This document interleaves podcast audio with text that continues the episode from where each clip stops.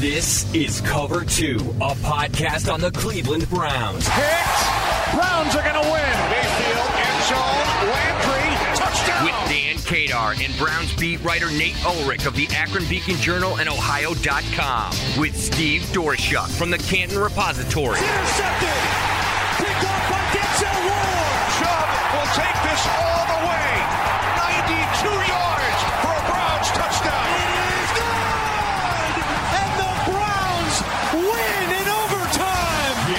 Browns fans.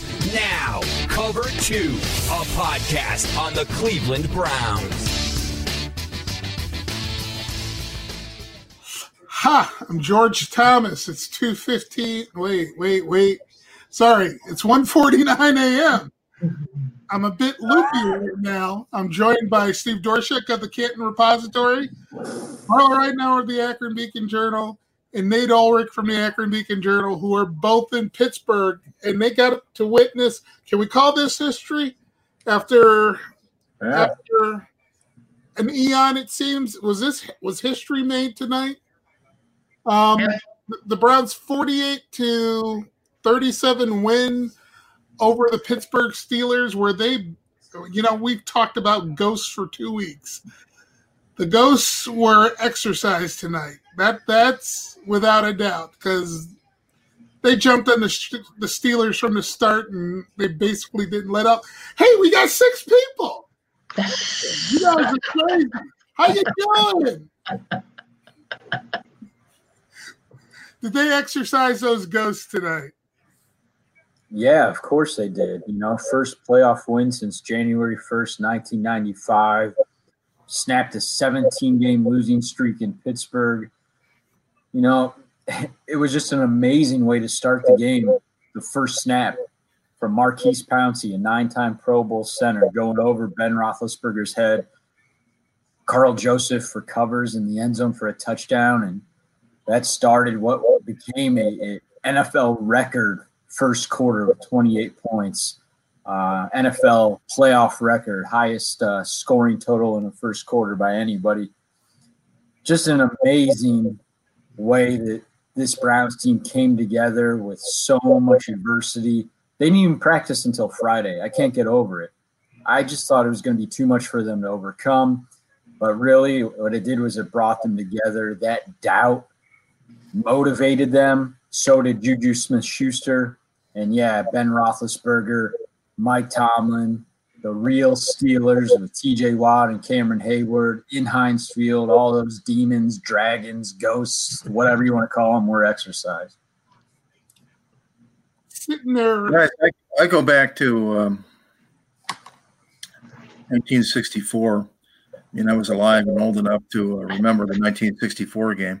Remember the tragedy of it was that it was blacked out. If you can imagine that, the equivalent of the Super Bowl being blacked out, you can't even watch it in your own market. But of course, everybody in, in Ohio, myself included, was watching uh, on television, and the the excitement uh, on that. Uh, I mean, it was a championship game. Everybody knew what it was about. My dad and all his friends uh, were really into it. I was really into it, and that was uh, quite a moment. I'm bringing it up from the standpoint the the um, uh, the best Browns playoff game that I can remember since that 1964 season was against the New York Jets in the 1986 playoffs. The, the game looked like it was going to be impossible to win, and it became a win. And I was uh, in the stadium that day, and and the uh, the excitement was uh, uh, beyond belief. It was surreal what the atmosphere was like at the stadium. But one last point I want to make is this this game tonight fits in uh, with this those two in its own odd way. But um, uh, I, I mean, if you use your imagination, you know that every uh, every single person you know who's ever um, uh, watched the Browns was in their living room or in, in some sort of a gathering tonight watching the game. And uh, if you extend your imagination, can you imagine what all the collective uh, sound was would would be like?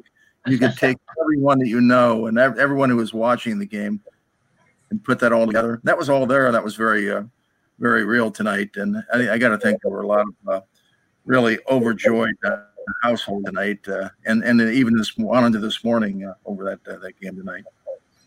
If I put all the collective alcohol my friends have consumed in the last few hours together, that would be quite impressive too, I'm sure. I was at that Jets game. You know, I don't think any any Browns game I've ever seen will ever match that. That being said, I mean that first quarter, I'm sitting here watching, taking notes, and it's like, what what's going on? What's happening? This isn't supposed to happen, and it that was the surreal part to me, and the fact that it just kept rolling in that that first quarter really I'm like, I, I don't know what to think. I didn't know what to think. And then in today's age, you, you're watching a Twitter feed at the same time. Northeast Ohio didn't know what to think. So Mike Tomlin didn't know what to think, George. I mean, one of one of the uh, interesting shots that went over to uh, Mike Tomlin had uh, him really looking flummoxed and perplexed. I'm, I'm thinking, well, uh, Tom looks like a guy who's never seen anything like this before, but then he never had seen anything like that before, and none of us have seen anything like this before uh, from the Browns or maybe anybody else. Like you said, Nate, at the top of your uh, take, uh, NFL record uh, was that an NFL playoff record for most points in the first quarter. So nobody's seen anything like this, and that showed in Tomlin's early on. But what I think is the most shocking is I thought they were if they were going to come out to a fast start, you know, you had most of your players on offense. I thought it was going to be the offense that was going to do it. I didn't think it was going to be a, you know, a COVID and injury rack defense that was going to like go crazy with all these takeaways. I mean, I know that's their MO as far as the way this defense has thrived, but that was just incredibly stunning to me. Yeah, because I mean, they were without the, um, their top corner, Denzel Ward, who's also their best player in the secondary. Their third best corner, their, their number three corner, Kevin Johnson, both out because of COVID. And then, of course, they lost Olivier Vernon, their second best pass rusher, to the ruptured Achilles last week. So, yeah, I, I'm with you, Marla. I did not think that this defense had that in it. I mean, we've talked about it going back a long time. George, I mean, you were like, hey, this defense, what's going on? I mean, yeah, you know, they, they they've created some takeaways, but can they can they actually win a playoff game with this defense? And I think for the most part, we were like, eh, probably not.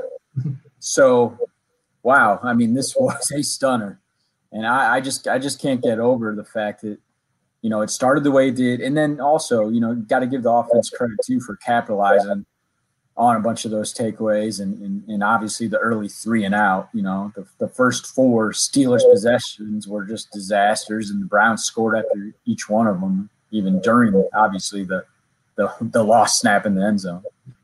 You know, you mentioned the Browns being galvanized by, by one thing in particular, Juju Smith Schuster. Yeah. The Browns is the Browns.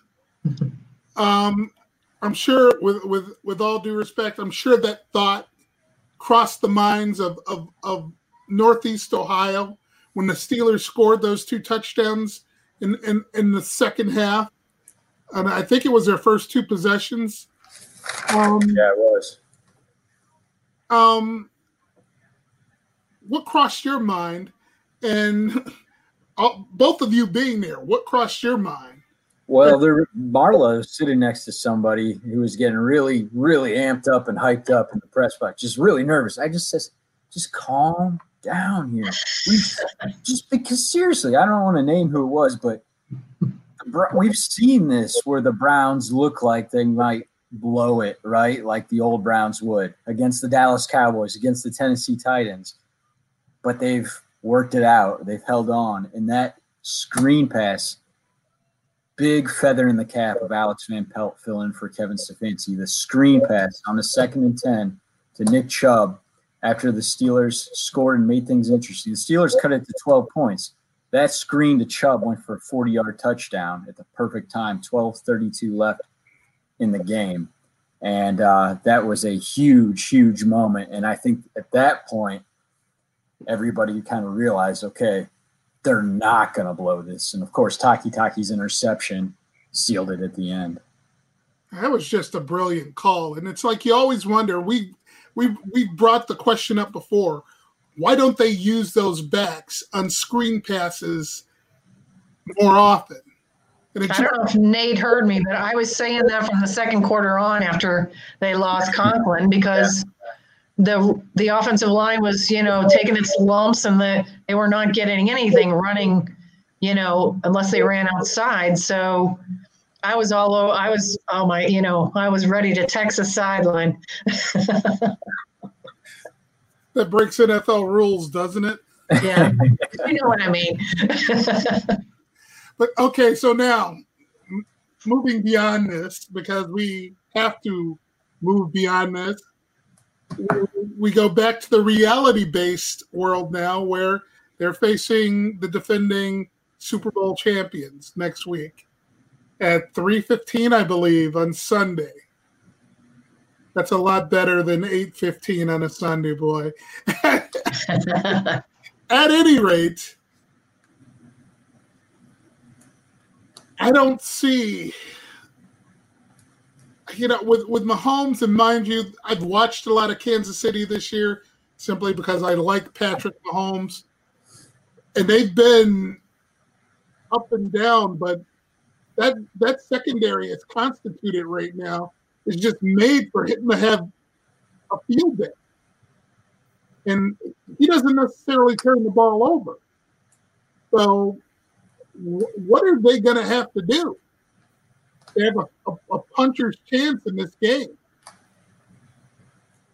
I think Go they did. It. They're going to have to do, George, what they did tonight. I thought in advance that uh, uh, they at least had the plan to uh, try to win a shootout, and of course, it, it became a shootout, and they won a shootout. But to me, with against Kansas City, it kind of seems like a no-brainer. You have to get uh, number one overall pick quality play out of uh, Baker Mayfield and uh, and uh, win another shootout. So I think it's as simple as that. You uh, you'll uh, obviously deal with um, Patrick Mahomes as well as you can. You won't stop him. You better score a lot of points. And I think that is their shot. I actually think they have a shot. I think they proved that today. Wow. They have a shot. Okay. I, am not used to optimism coming from. well, well, I mean, you have to, George. I mean, don't you have to concede they have a shot? I mean, after today, I mean, seriously, after today, I, I mean, they're gonna, they, they should get Denzel Ward back. Um, they should get Kevin Johnson back. They should have their head coach. They should have Joel Bitonio back. Now, we are most certainly right in the thick of this COVID situation still. So some other guys might end up on the reserve COVID 19 list. Some other guys might be unavailable for this game. I think it's a 305 kick, George. So you get 10 extra minutes on deadline. um, but the point being, I, I saw an early line. They're, they're, they're, uh, 10. Eight point, it's 10. I, I saw eight. I saw, an eight as well, as far as that goes. But the lines are George has the Mayfield Heights line. Um, you don't give out my hometown. You're proud of that. Um, so I don't know. I, I, just think that yeah. I mean, I, I think that Steve hit on something. It's got to be the shootout, which they have won some of those, including tonight. So yeah, I mean, I hey, I'm I'm gonna I'm gonna tell you right now. I, I don't see it happening, but I see a way. Well, you, but you can't discount the fact that they believe they can do these things now. Um, you know, they're not satisfied with just one win. They and and I would argue that I didn't think offensively they played fantastic. So they they can still improve. Um, I mean, it's would seemingly be longer odds than this because Kansas City, in my mind, is more consistent than the Steelers were down the stretch. But Marla, would you agree that? Well, I don't know if they played fantastic before Conklin went out, but I think there was a, a very clear demarcation between uh, the, you know, before Conklin left the game and after he left the game. So I, would almost say that uh, uh, they were close to fantastic under the circumstances when when he was in the game. Well, I would agree with that. But like I said, after that, I thought, you know, the offense started to struggle. So yeah, um, there is room for improvement. There is. I still don't think that they have played the complete game. I think Jarvis Landry will say that again, and I think he'll be right again. I just I, I we've seen it. We've seen this first quarter was amazing. We saw first half in Nashville. It was amazing. There's a, a lot of the Dallas Cowboys game was amazing, but yeah, I, I don't think that they have put it all together, complementary in all three phases for a full, complete game. You know, I, I kind of think last year in Baltimore, you know, I just don't know if they've. This team is obviously way better. They've achieved way more. I mean, this is it's not even close. But I'm just saying, last year in Baltimore felt like that complete game, and I don't know if this Browns team has really maximized its potential for a full four quarters yet. I think that's what it'll take to knock off the Chiefs because they're that good. Jarvis Landry, Landry wouldn't cop to playing a complete game if they won the damn Super Bowl. He wouldn't. So I like that about him. He's a perfectionist, but he's not going to admit to it. Anyway, I think he's right this year. But my point in this is that it's possible because that's still out there. I think that's a positive. I'm not I'm not bringing that up as a negative. I'm bringing that up as a positive. They can you know, there's there's more they can do. Yeah, I agree. That's how I view it too. I think that that is the the thing to strive for, you know, and the thing that you'll need to win in Kansas City. I'm forever the realist, so bordering on pessimist in this case. So we're gonna see how it shakes out because I'm I I I I don't know. I I just don't. Well, let's see who they got back and who they's available, and you know it's way too early to make up your mind. That's very true. Kansas City could wind up with problems too. You you, you can't just uh, say that uh, the Browns uh, have to worry about additional things happening. You know, it's uh, as much a mystery what's going to happen with any NFL team at this point of the season. So there could be some equalization there as well. They haven't looked as dominating as they did last year. That's the thing. They they've been very very. What's the word I'm looking for? They they've been living on the edge for a lot of in a, in a lot of games this season. That, that's the best way to put it. So I guess it's going to be a case of um, the Browns Nation is going to be in a have a case of in Stefanski we trust and Baker we trust. I don't know, but you know, I think you're being overly pessimistic. I think the Browns have a, a stronger chance than uh, than uh, you're allowing yourself to believe. Uh, I, I don't know that uh, Pittsburgh is uh, is uh, tremendously stronger than, or excuse me, Kansas City is tremendously more capable than, than Pittsburgh. Me, they um, maybe we were having the same conversation after the Tennessee game, but that game really sold me. And this is uh, this is another seller, a big seller for me on the kind of gumption that the Browns have. I mean, Pittsburgh at Pittsburgh with a mostly healthy team and and, uh, and that that stupid arrogance and swagger that they have, and and you just go out there and kick them up and down the field for a big chunk of the game. That uh, uh, I'm I'm sold that uh, the Cleveland has a shot at this uh, next game. Love Andy Reid, kind of like uh, Kansas City as as a team, uh, but not no not fatalistic about it whatsoever. Did I sound fatalistic? Use the fatalistic word and this is the John Dorsey Bowl too. I mean, his fingerprints are going to be all over this game. Um, it's just interesting to see that, and yeah, I don't know. I mean, Baker Mayfield, uh, Patrick Mahomes had a hell of a shootout uh, in college, and we've written about it uh, leading up to uh, you know another meeting, and uh, yeah, I mean that that's like I, agree with Steve that that's the kind of game that the Browns would have to win. Now they've shown they can win in a variety of ways this year. That's for damn sure. So, nothing else. If it has to be that way, it could be a lot of fun to watch. I totally agree with that. All right, guys. I think we all have work to do. I think I need another bowl of crunch berries. stay awake. Nothing like shooting sugar directly. and Futurama is off, so I'm bummed. we're gonna say good night. We're not. Well, we're gonna say goodbye. We're not gonna say good night. We're gonna say good morning. Yeah, that one. All right, guys. Have a good one. Have a good night. You guys be safe driving home tomorrow. And we'll talk to you later.